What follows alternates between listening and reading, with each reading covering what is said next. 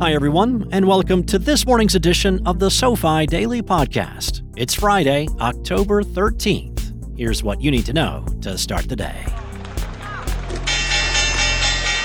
Let's begin with a quick review. U.S. stocks fell on Thursday following the latest September inflation data and a rebound in Treasury yields that sent the 10 year yield back above 4.7%.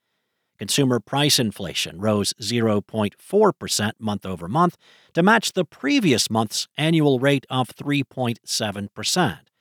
Core inflation, which strips out energy and food prices, meanwhile increased by 0.3% month over month, while the annual rate declined from 4.3% to 4.1%.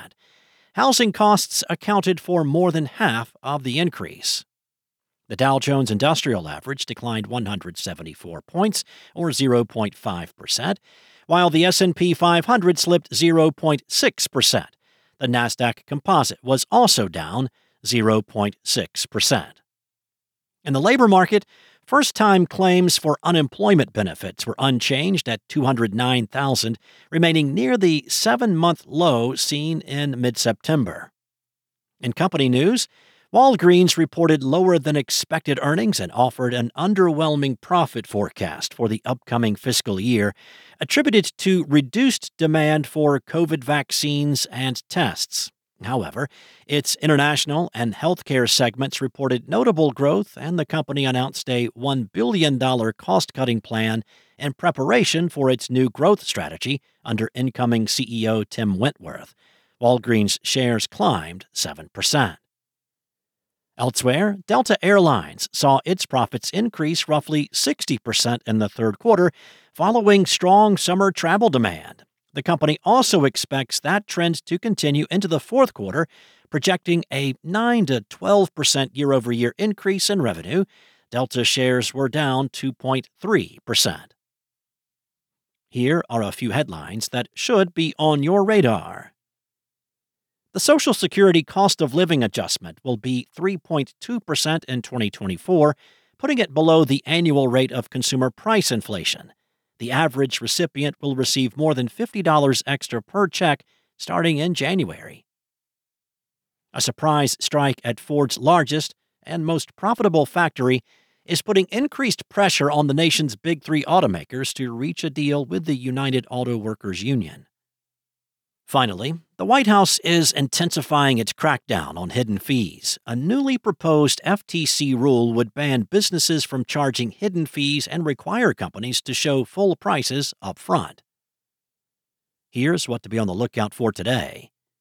The University of Michigan's Consumer Sentiment Survey will give us more insight into how American consumers are feeling at the start of October. Additionally, Three of the country's largest banks, JP Morgan Chase, Citigroup, and Wells Fargo, will share how their businesses are faring in the high interest rate environment. The reports from these three banking giants are often considered the official kickoff of earnings season and can set the tone for the quarter. Last but not least, here is one non finance related thing we learned today. Under certain conditions, hot water can freeze faster than cold water. This is known as the Mpemba effect. That's all we have for you today. We'll see you back here Monday morning, and in the meantime, don't forget to check out the SoFi app. Before we go, this communication from SoFi Wealth and the Street Sheet is for informational purposes only. It is not intended to serve as a recommendation to buy, sell, or hold any security, and is not an offer or sale of a security. Information contained within should not be perceived as a research report and is not intended to serve as the basis for any investment decision. Any third party views reflected herein do not reflect the opinion of SoFi Wealth or its affiliates or the Street Sheet. All investments involve risk, and the past performance of a security does not guarantee future results or returns. There is always the potential for financial loss when investing in securities or other financial products. Investors should consider their investment objectives and risks before investing.